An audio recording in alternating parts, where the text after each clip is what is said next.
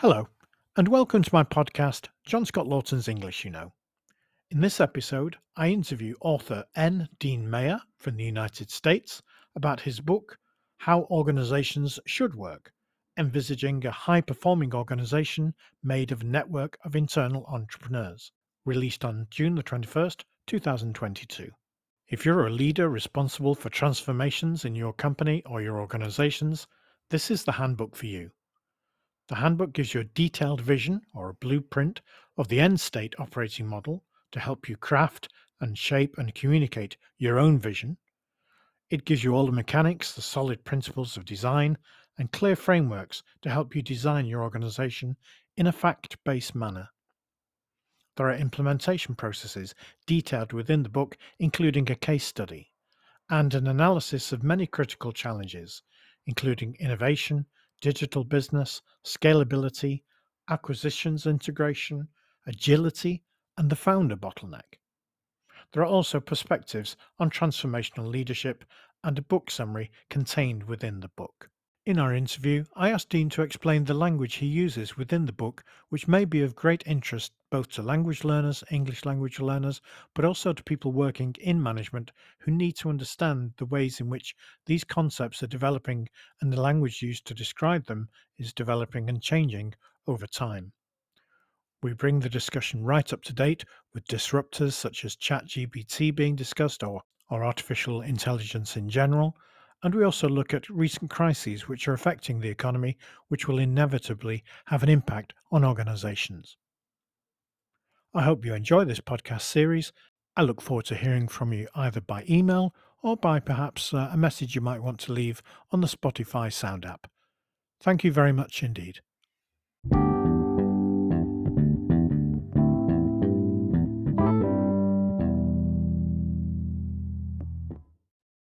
Dean, thank you very much for joining me on the podcast. Delighted to have you present here. Um, been looking forward to this for some time. So, your book has gone down very, very well. I keep seeing LinkedIn posts coming up where people celebrate the work and they share the work and they talk about the work. So, we'll get into that in some detail. But if I could ask, first of all, would you please introduce yourselves to us and then introduce the concept of the book? But first of all, a personal introduction from you. Oh, thank you, John. John, it's a delight to be with you. Um, a personal introduction to me. I've uh, been studying the field of organization design for about 40 years, and all from the perspectives that uh, all focused on exactly what we'll be talking about today. So we'll, we'll get into that. But basically, I'm a curmudgeon living in a cabin in the woods of Connecticut. And um, just yesterday afternoon, there was a bald eagle sitting right in front of our dining room window. Oh, great. Oh, and uh, I know you're a Brit. Uh, you'll be pleased to know that I drive a Morgan. Ha ha. Yes, the wooden car. Indeed.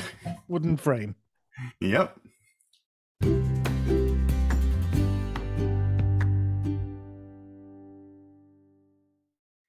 Okay. And Tell me about your work in general terms and what's led you to this hut in Connecticut. Um, you know, the beautiful place to be. What do you do there in terms of your because you're still working now. So what did your career bring you and and what are you doing now? Well, uh, I'm I'm a consultant and a coach to executives specifically on organizational issues and transformations. So um, to this day, I still work with a few select C level executives who are committed to building really great organizations. And I do real hands on with them facilitation of workshops and then homework assignments and then the next workshop and the next to lead a senior leadership team through a transformation process. And uh, in my spare time, uh, this is my eighth book, probably my last and countless articles and speaking engagements and that sort of thing. Fantastic. Great career. So, can we get, before we get into the role of language, which clearly for me is the fascinating, well, every bit of this is fascinating, but the words we use to discuss transformations and change and organizations and how they develop. I was a former CEO myself and head of department. So, you know, I find this whole area amazing and fascinating still. But before we get into the language, tell me a bit more about the transformations you envisage and and the implementation processes that you go through. Oh, sure. Um, I think it's been evident for some decades now that the world is not like your grandfather's business climate. Um, perhaps you've heard the term VUCA, V-U-C-A. That stands for volatile, uncertain, complex, and ambiguous. And that describes the business climate we're living in.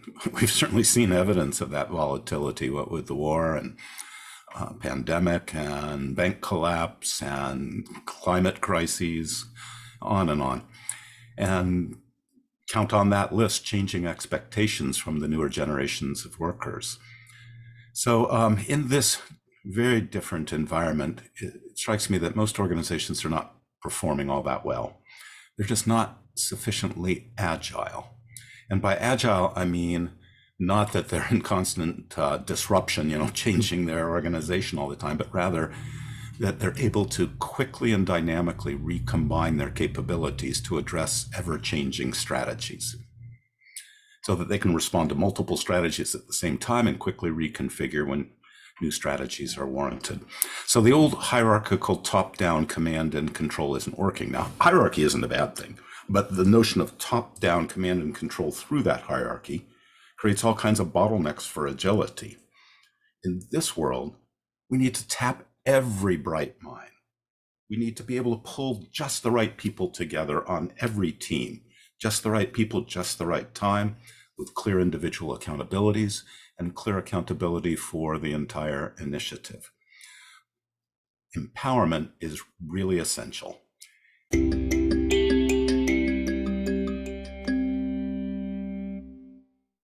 Now, let me define that word. Mm-hmm. Um, I use the word empowerment to mean this authorities and accountabilities are in balance. Authorities equal accountabilities. If ever you separate authority from accountability, on, oh, I'm going to use extreme language here to illustrate. On one hand, the person with authority and without concomitant accountability becomes an unconstrained tyrant. Mm-hmm. On the other hand, the person with accountability and not sufficient authority becomes a helpless victim who can't get the job done and a scapegoat when the decisions of the tyrant go wrong. It doesn't work. So, one of the fundamental pillars of my thinking is empowerment. Authorities and accountabilities match. And that is absolutely essential. We need to tap every bright mind in this crazy world. Yes, things certainly are moving very fast, aren't they? And we mentioned their banking, and, and that's one of the areas where, you know, at the moment, this week in particular, just in March 2023, we've got banks collapsing and you know, restructuring even big lending banks um, going bust. So this is clearly something that's happening on a global global level, not just within states or within companies rather, but also within states. You know, nation states increasingly worried about their viability as economic entities. That um, pillar of empowerment clearly one of the most essential elements, and we'll revisit that again when we we look into the language. Is one of the the elements I read, one of the pillars in the book. Tell us about the second pillar, the second most essential foundation stone, if you like. Sure, the second of two. And that is the business within a business paradigm. In my vision of high performing organizations, every little group is a business within a business, an entrepreneurship. It doesn't get budget to pay its costs it gets funding from the organization to from the institution to buy its products and services. It knows it's accountable for delivering products and services to customers who may be inside the company or outside or perhaps a combination. And it has suppliers, other groups within the company that it depends on. It knows it's responsible not only for delivering today's products, but for keeping the business viable in the future. So think about the implications of this, John, for teamwork. Mm-hmm. Let's say you've got a major enterprise initiative. Well, there should be one and only one group somewhere in this company that is a specialist in exactly that. So just as when you build a house, you have a general contractor who hires the plumber and the electrician and so on. That group is the prime contractor, and the first job of the prime contractor is to line up the subcontractors the members of the team, the support it needs from anywhere else in the organization. So teamwork ripples across the enterprise dynamically, just the right people at just the right time, clear individual accountabilities, a clear chain of command within the team. That is high performance teamwork. And that's agility. Mm-hmm. Because with each new initiative, we have a new prime and they assemble a team of just the right subs.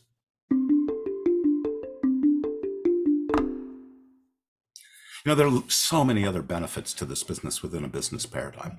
Clear accountabilities, for one, is, uh, note that these are accountabilities for results for products and services, not going through the motions, not roles in processes or responsibilities for tasks, but results. Now and into the future, they're thinking about uh, future products and services. As Edwin Land said, if someone's going to obsolete your products, it better be you. Mm-hmm.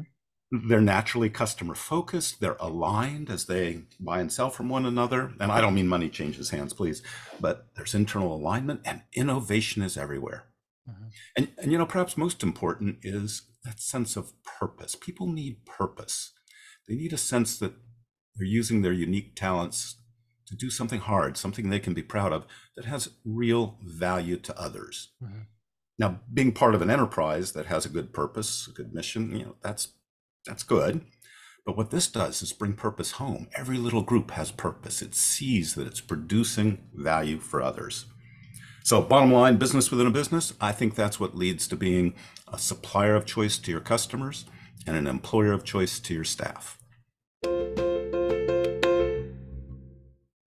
Yes, I'll just echo that point about purpose. I think people are looking for meaning within their careers, aren't they? Not just within their jobs, but within their careers. Why am I doing this? What's the benefit?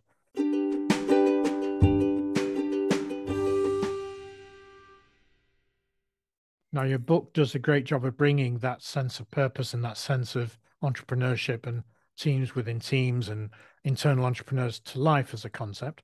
Um, and it explains well how that's done within organizations. What would you give as an example of how in- internal entrepreneurs work together within an organization? Well, let's say you have three distinct product lines. A big company will typically organize into three distinct business units, each silos that are self sufficient. They're missing out on economies of scale, they're missing out on synergies, and it becomes uh, there's very high cost of entry to start at number four. Uh, it's difficult to integrate acquisitions into that world. That's not a high performing organization. So imagine instead we have three distinct product lines and we have three distinct product managers or brand managers or P&L managers. And everything else, everything else, John, is a shared service. Mm-hmm. So that product, each of those product managers, well, they might buy market research from our marketing department to check out a new market opportunity. They might buy design, product or service design from the engineers within the organization, again, shared service. When they've got a product, they'll buy operations, that is manufacturing and logistics. Um, they'll buy business office like import export, uh, accounting, etc. Uh, they'll buy marketing communication to promote the product. They'll commission the sales. So the product manager or brand manager or P&L manager becomes the center of the spider web and subcontracts for everything else as a shared service. You want to start a fourth business line of business? You add a new P&L manager and they have access to all the rich depth mm-hmm. of the entire company. And it's already so that, that would be an that's a business within a business organization.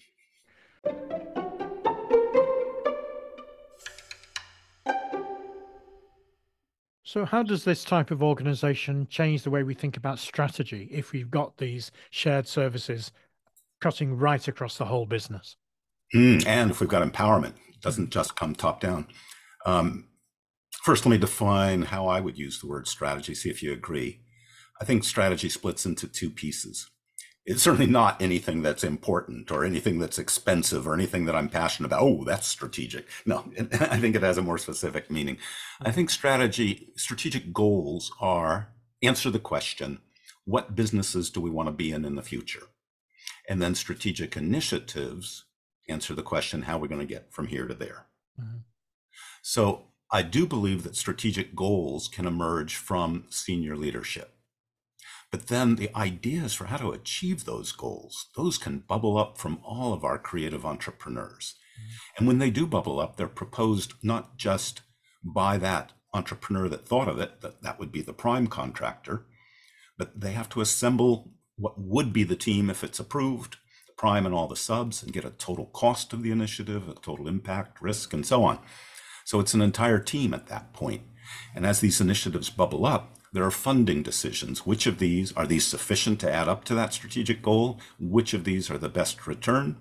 So there's a budget process that awards funding not to cover your costs, but based on what we want to buy from you mm-hmm, mm-hmm. in a business like fashion. And execution, we've got the team together, it flies right through. So I think strategy, strategic goals may indeed come top down, but strategic initiatives should be top down, bottom up, bubbling innovation bubbling up all over.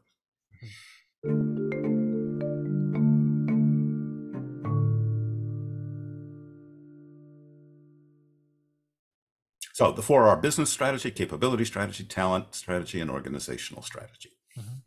So I want to say something about disruptors in a minute, but if we just focus in on organizational strategy, it's a relatively new concept, vague to me sometimes. What's in it for you? Well, organizations are ecosystems that we work in. And you can think of organizations as machines that can be programmed. Not that people, not that the human system is programmable, but the environment we work in, the ecosystem, can be designed explicitly. That ecosystem sends signals to people that guide their daily behavior and, in fact, their thinking and their attitudes. It's like, what if I tell you we got to control costs, John? We got to be lean and mean. Mm-hmm. But now in this fictitious company, your status, your ability to get things done, in fact, your title and your paycheck all depend on how big an empire you got. What are you going to do? Oh, you wave your arms about controlling costs and you build empires. That's a perverse signal built right into the ecosystem.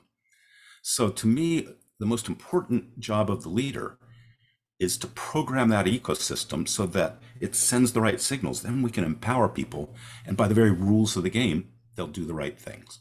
So I found in the course of my studies five systems within that add up to that ecosystem that seem to explain most of the signals people get. There are three big, ones that determine the overall shape of the organization and two little ones. The big ones are structure, resource governance processes, and culture. The little ones are best practices, methods, and tools. And finally, methods and consequences, rewards and performance management. So metrics is the last of those. So that is how you implement a transformation by reprogramming those five systems and an organizational strategy says, okay, what's our vision? Where are we going with this? Not some cute little sentence or paragraph, but a detailed blueprint of the end state organization. Mm-hmm. Measure the gaps drive those gaps to root cause. Which of those five systems would cause our good people to produce poor results? And then sequence the root causes, fix the root causes, not the symptoms, which means lay out an, a strategy on what you're going to do with those five organizational systems over the course of the next three to five years. That's what I mean by organizational strategy. You could also call it a transformation roadmap.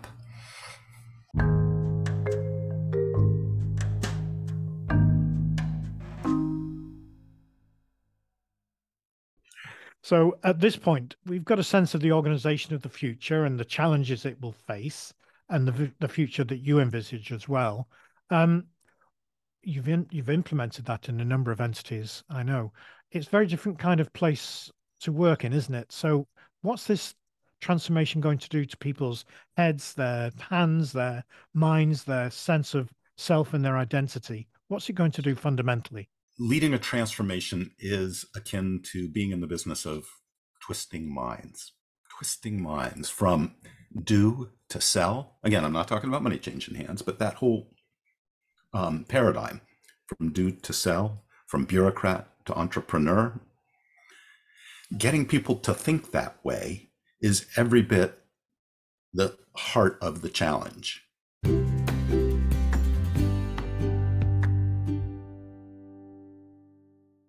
We can now focus in on on language. I think we've got to the punchline now. We've got all of these concepts and issues and principles and fundamental principles at that to think about. But in terms of the role of language in transformation, can you say a bit more about twisting minds and, and give us some examples of how that twisting minds works? Sure. Um, I live in Connecticut, New England, just north of New York City, and we get snow here. Sometimes little light and fluffy dusting. Sometimes it's wet and heavy and you hate shoveling it. Sometimes it's icy and it's hell to drive on. Sometimes it's just slush. Okay, that's the best I can do at describing our snow. But the Inuit, the, the Eskimos, um, have over a hundred words for snow, I'm told, and they see the differences. So language affects what we see and how we think.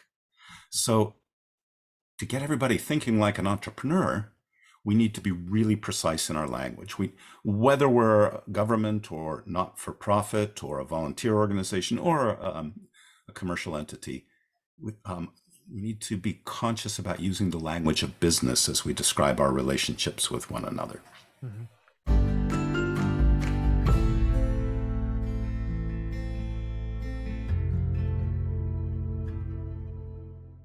And that's very helpful because people often come to me wanting business English. And I'm thinking, okay, is there a particular language called business English? There's a nuance of language and a style and a kind of formality to language. But it's interesting how English is being used as an international language for some of this discussion and debate. And principally, your book is written in English. So it's very useful to delve into the language, to dig deep into it. So let's get some examples. What do you think of the way we use the word own? You know, I oh. own this product. I own this process. Uh, you know, do you own what you're doing? What does it mean for you?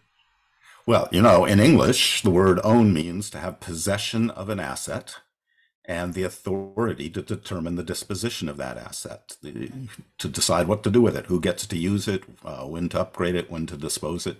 That's what ownership is. And uh, let me guess, John, you own a car, right? I do. A 16 year old um, Land Rover. Oh, fun. Um, you own that car. It's yours. You decide who gets to ride in it. You decide where it goes. You decide um, when you're done with it and you want to move on. Now, in business today, the word own has taken on a slang meaning, meaning that is of concern to me. People uh, like uh, there are IT people where their applications engineers say, We own applications financial people who say, I own financial planning. What they're saying is they're using the word own to mean accountable for delivering. But in that context, if you use it, the slang that way, okay, car dealers own cars because they're accountable for delivering them, right? Use the slang that way. Now people start to think, well, if I own cars, I get to make all those decisions. Who gets to use it, when to enhance it, when to replace it. And now, instead of customers deciding what they buy, suppliers say, I own applications. That's my application. Uh, clients in the business, you can help me with it, need your input, but it's my job to optimize that application. And it completely undermines the internal customer supplier relationships. It disempowers the customer who can no longer um, control a critical factor of production. Um, it's a really, really insidious use of language. Mm-hmm. mm-hmm. And dangerous in that respect because mm. choices are being made by the wrong people there. It leads um, people to think differently. It leads people to think, um, it leads suppliers to think that they get to make customers' decisions for them and then foist whatever they come up with on their customers. Mm-hmm. Actually undermines the whole notion of customer. And then they're right? surprised when people don't buy it. Yeah. yeah, or don't use it. You're right. Yep.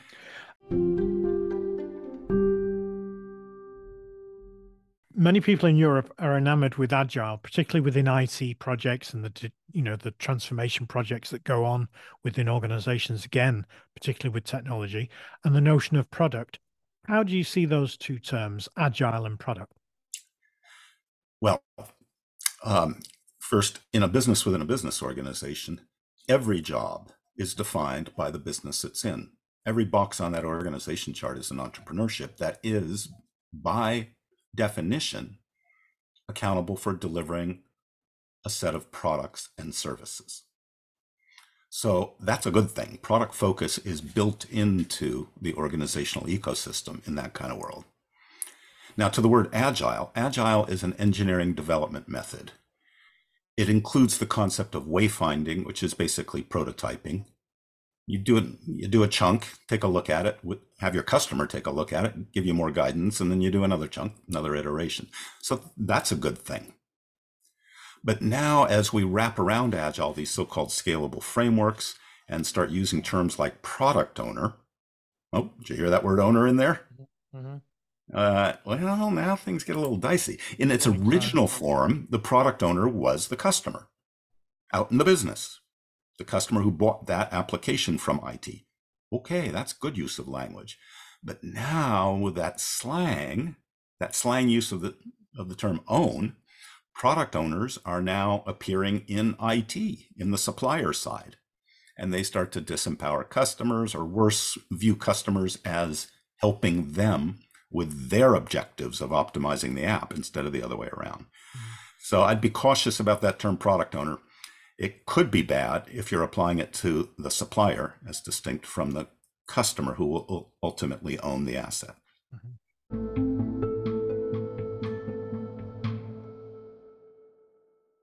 And how about this word sponsor? Because that's something we've discussed uh, offline as, as being troublesome as well. Sponsor.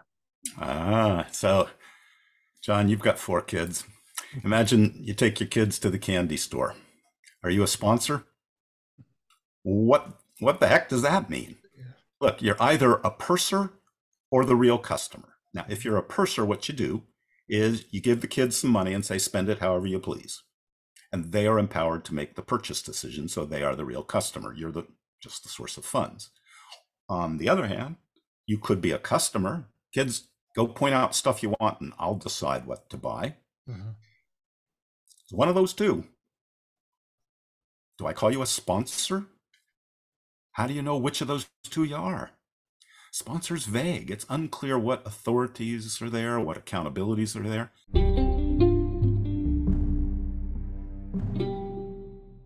What about another one that's bandied around, that's thrown around? Partner. How does that respond to your model? Uh, and then so this is a similar one in that um, could be good, could be bad. Partnership is a wonderful thing, some sort of sense of shared destiny. But let's be careful here. Shared accountabilities are akin to no accountabilities. Oh, I thought you were doing it. Oh, no, I thought you. And shared authorities only lead to a tussle, people um, struggling with one another for control. It leads, shared accountabilities and authorities lead to me meddling in your business decisions and you meddling in my decisions. Ultimately, it leads to stress in a relationship, which undermines partnership.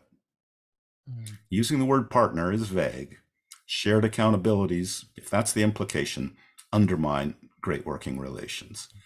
What I propose instead is that respectful customer supplier relationships with distinct accountabilities, synergistic but distinct accountabilities, leads to the best quality collaboration. It leads to the best partnerships. Mm-hmm. mm-hmm. Yes, we'll come to that again in a sec just another word I want to throw in that uh, winds a few people up. In other words, it irritates them. Stakeholders. Yeah, yeah, it sounds so cool, doesn't it? But it's the same sort of thing. It could be used constructively or inappropriately.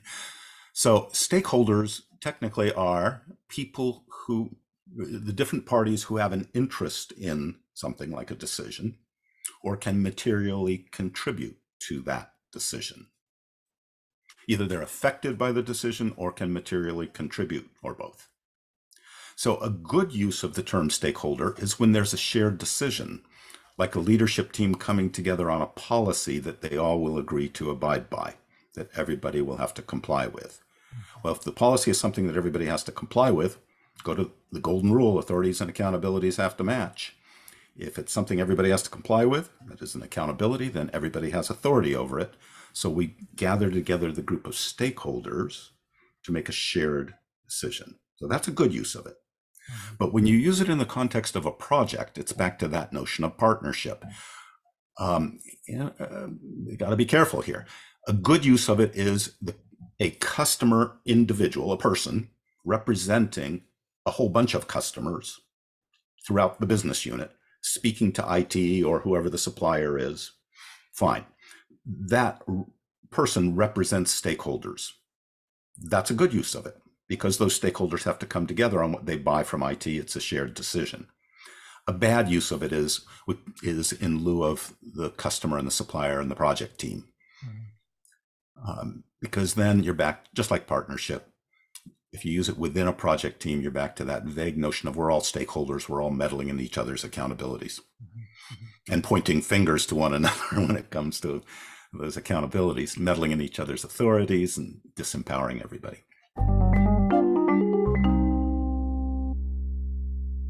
let's just unpick that a little bit more. Distinguish, if you can, for me between accountabilities and responsibilities. I used to have a model of this which was a bit too simplistic. How do you see it? I'd like to hear your model, John. Generally, I don't distinguish. Hmm. That is, you either either either you have to deliver something or you don't. Mm-hmm if you are accountable for delivering something, I mean, that could be at two levels, right? You could be accountable for delivering a specific product or service that is a project or a service, or you could be accountable for delivering a successful business within a business, a successful year from your function. Mm-hmm. But um, the risk of separating them, and then I want to hear your your thoughts. Mm-hmm. The risk of separating them is back to the golden rule of empowerment. I'll give you an example. Um, there, some people are enamored with this technique called RACI, R A C I, and it separates R responsibilities from A accountabilities. And it defines responsible as the one who is directly responsible for successfully completing a project task. They're on the hook, they've got to deliver. I get that. They define accountable as the one with final authority over the successful completion of that task. Mm-hmm. And just by separating them, those could be different people one with accountability for delivering, the other with authority for telling them how to do so, fundamentally disempowering. Mm-hmm. so the that's the risk of something. Yeah. For me, um, there was a bit of a negative uh, sort of spin to mine, if you like, because oh, maybe it implies that um, things weren't going well. But for me, accountable often was the person who would get into trouble if something didn't work well. So they would take the blame. They would take the, you know, they would be, that's where the buck, if you like, stops. And it could be to do with hierarchy. It could be to do with responsibility, but it was more than responsibility. It was the one who really had to explain themselves when something didn't work.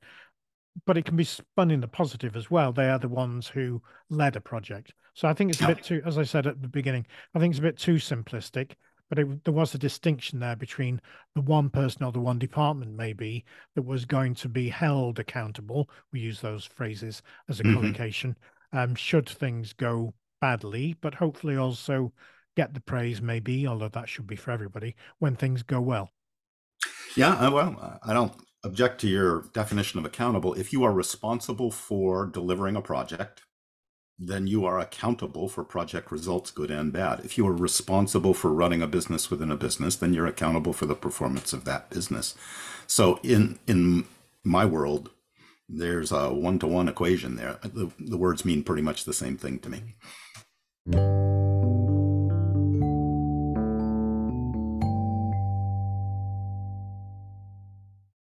Let's pick up on some other words because I think we've we've just got time. Um, ones that I've noted in the book governance. How do you approach the notion of governance? Because, particularly in financial crises and other times, this comes to the fore, and people said, okay, who was monitoring, who was supervising what was going on? Where, again, maybe this is mm-hmm. the accountability question, where was the governance?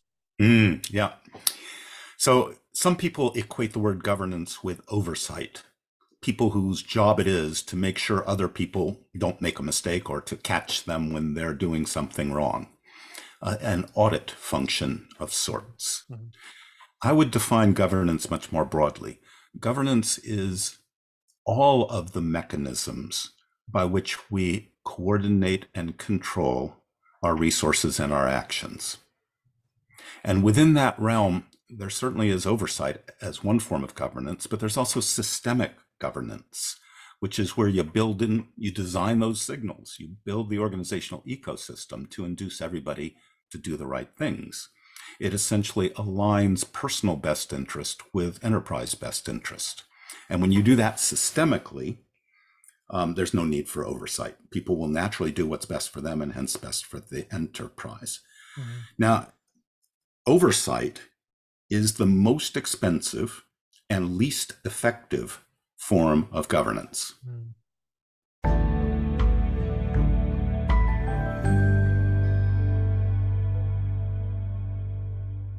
Dean, that's been fascinating. There is absolutely no substitute but for reading the book. And people need to get hold of it if they can.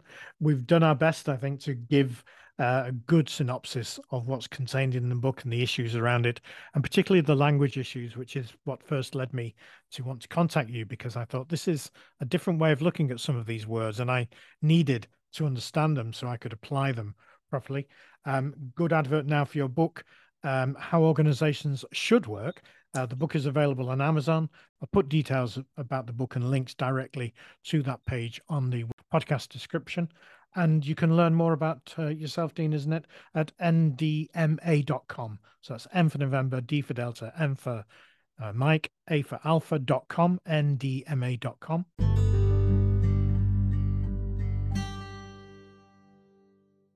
Dean, thank you very much for everything. And this has been a fascinating tour through your book. As I say, a bit rapid. We'll need to give people time to digest.